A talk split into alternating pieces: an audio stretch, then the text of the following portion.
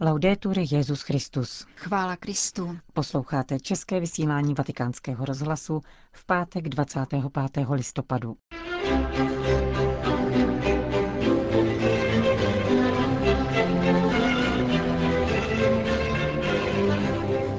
Kázání papeže Františka z domu svaté Marty a shrnutí dialogu, které papež vedl 24.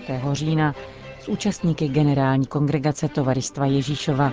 To jsou hlavní témata našeho dnešního pořadu, kterým provázejí Jana Gruberová a Johana Bronková. Když se někdo rozhodne, že se odvrátí od pána, volí věčné zavržení, řekl dnes Petru v nástupce v kapli domu svaté Marty. Papež v raním kázání vyzval, abychom nikdy nediskutovali s dňáblem, s vůdcem a lhářem, nýbrž abychom v den posledního soudu před pána předstoupili s pokorným srdcem.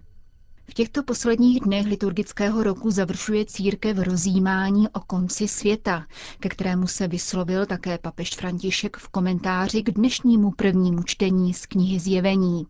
Jaký bude poslední soud a konečné setkání s Ježíšem, ptal se svatý otec. Prvním souzeným tu je drak, starý had, tedy ďábel, jehož anděl, sestupující z nebe, vrhá do propasti.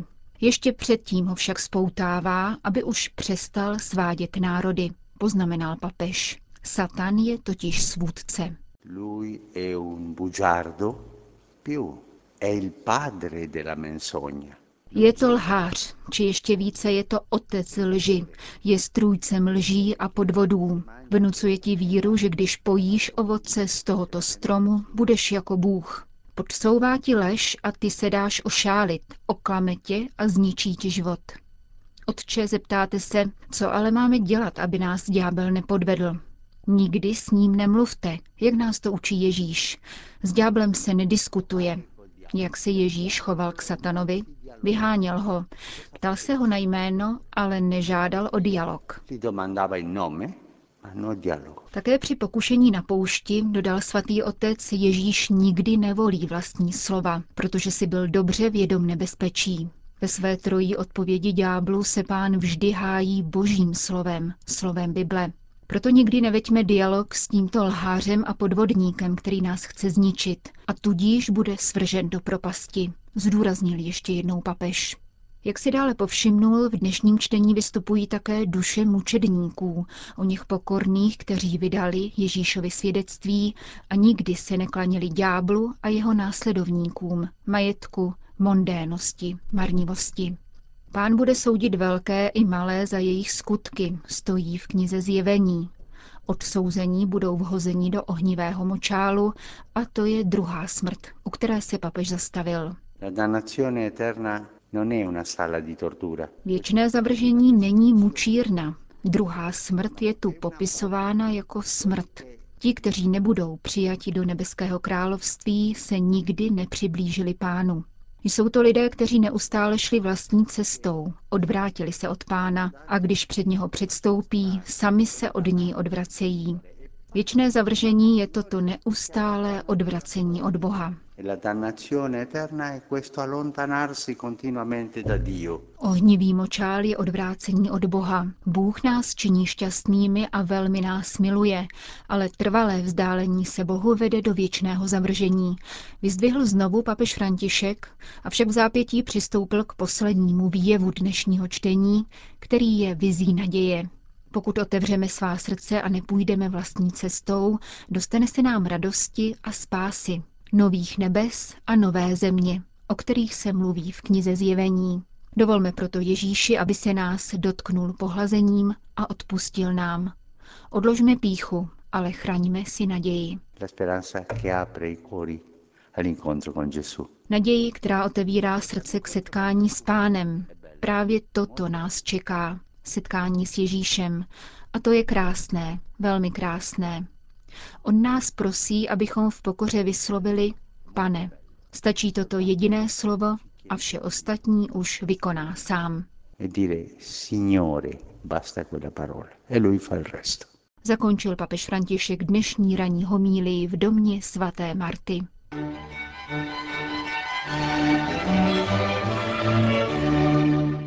Časopis La Civilta Cattolica zveřejnil přepis dialogu papeže Františka s účastníky generální kongregace Tovaristva Ježíšova.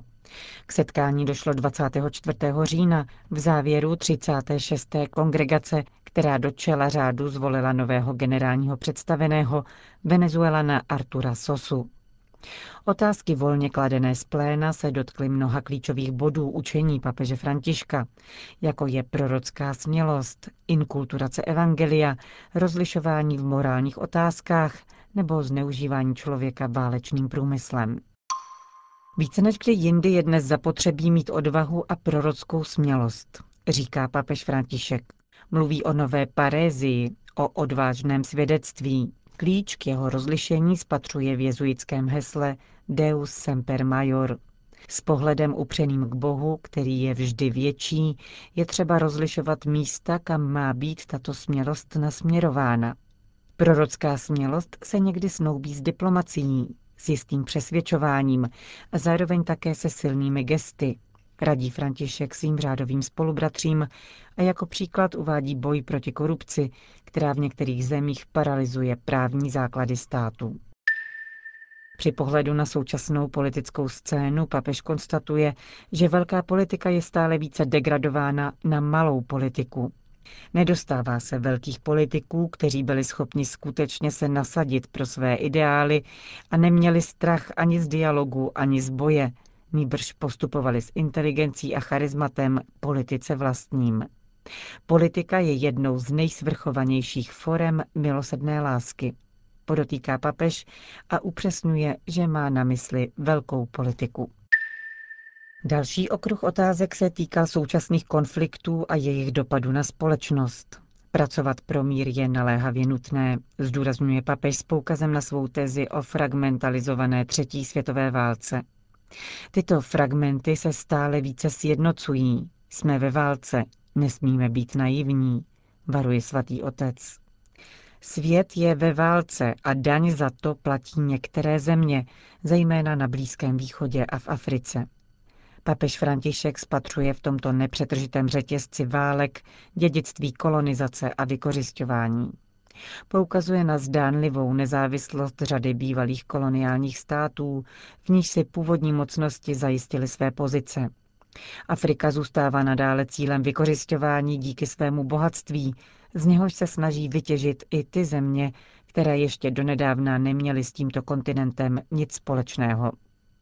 Pro mír je nutné pracovat skrze křesťanské jednání, které nám ukazuje pán v Evangeliu. Takto je možné mnoho učinit a mnoho se také dělá. Někdy to stojí nejvyšší cenu, platí se životem. A přece pokračujeme dále. Mučednictví je součástí našeho povolání, říká papež František v dialogu s jezuity. V souvislosti s encyklikou Laudato Si papež upřesňuje, že nejde o zelenou encykliku, nýbrž o sociální encykliku, protože upozorňuje na lidské utrpení, které je důsledkem ekologické krize. František opakuje, že mu jde o ty nejubožejší, kteří jsou v důsledku této krize skartováni. Zastavuje se také u ohrožení spojeného s digitálním virtuálním světem. Poukazuje na problém tekuté ekonomie, tekutosti, která ničí konkrétnost a s ní také konkrétní dimenzi práce. Tam, kde stačí několika minutové klikání na počítači k provedení finanční transakce na druhém konci světa, se tato konkrétní dimenze vytrácí. František pak opakuje neutěšené údaje o nezaměstnanosti mladých lidí. V Itálii 40%, ve Španělsku 50%, v Chorvatsku 47%. Je to alarmující signál, který ukazuje, že tato tekutost působí nezaměstnanost. Z vnitrocírkevních otázek se papež vrací k problému klerikalismu, který považuje za jeden z nejvážnějších nešvarů v církvi. Církev má být chudá pro chudé, opakuje František a cituje svatého Ignáce, který chudobu označoval za matku a ochrannou zeď. Chudoba je plodná, je matkou, protože plodí duchovní život, svatý život a poštolský život. A je také zdí, protože chrání.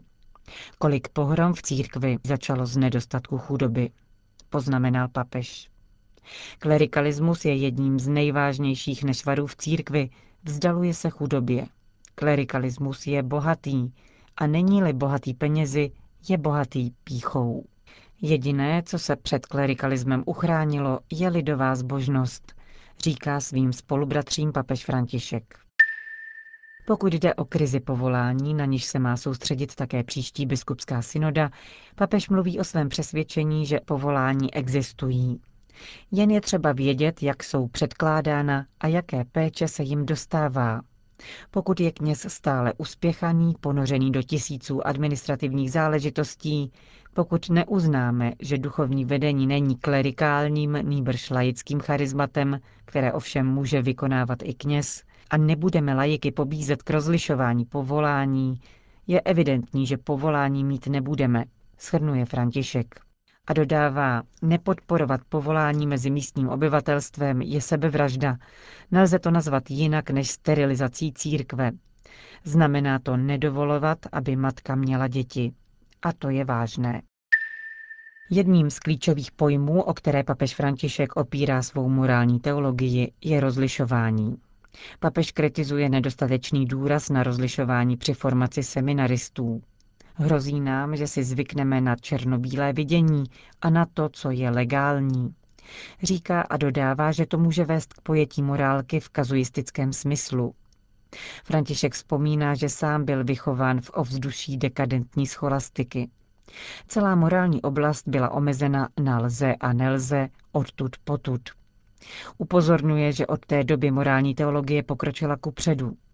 Je sice třeba vyvarovat se situacionismu, ale na druhé straně potřeba probudit velké bohatství, jaké obsahuje dimenze rozlišování. A právě to je vlastní velké scholastice, dodává papež František. Svatý Tomáš a svatý Bonaventura říkají, že obecný princip platí pro všechny, avšak, a to říkají jasně, Otázka se rozrůzňuje v té míře, v jaké se postupuje k jednotlivostem a nabývá různých odstínů, aniž by se obecný princip měnil. Tato scholastická metoda má svoji platnost, konstatuje papež. Je to také metoda, kterou užívá katechismus katolické církve i poslední apoštolská exhortace Amoris Leticia. Morálka obsažená v Amoris Leticia je tomistická, říká František a dodává, že jsou nicméně některé morální otázky, k nímž lze získat dostatečné světlo jedině v modlitbě. Pěstovat teologii bez modlitby není možné, zdůrazňuje. Pokud jde o kritiku a její přijímání, papež podotýká, že je třeba mít na zřeteli, odkud kritika přichází a kdo kritizuje. Dodává ovšem, že někdy i nejhorší nedorozumění mohou přinést kritiku, která pomáhá. Nesmí se zavírat brány před žádnou kritikou, protože bychom si tak mohli zvyknout na zavírání brán a to není dobré. Po rozlišování lze říci, tato kritika je neopodstatněná a zavrhnout ji. Říká František a dodává, že k rozlišování se má přistupovat každodenně s dobrou vůlí a se srdcem otevřeným před pánem. Jsem spíše pesimista, vyznává papež František, protože mám sklon zabývat se tím, co nefungovalo. Za nejlepší protilék označuje útěchu, kterou nachází, když předloží celý den před pána, aby on sám ukázal, co v něm činil. Když si takto na konci dne uvědomím, že jsem veden, když si uvědomím, že navzdory mému odporu jsem byl veden, jako na vlně, která mne unášela kupředu, utěšuje mne to. Je to, jako bych pocítil, že on je tady. A pokud jde o můj pontifikát, utěšuje mne, když slyším vnitřní hlas.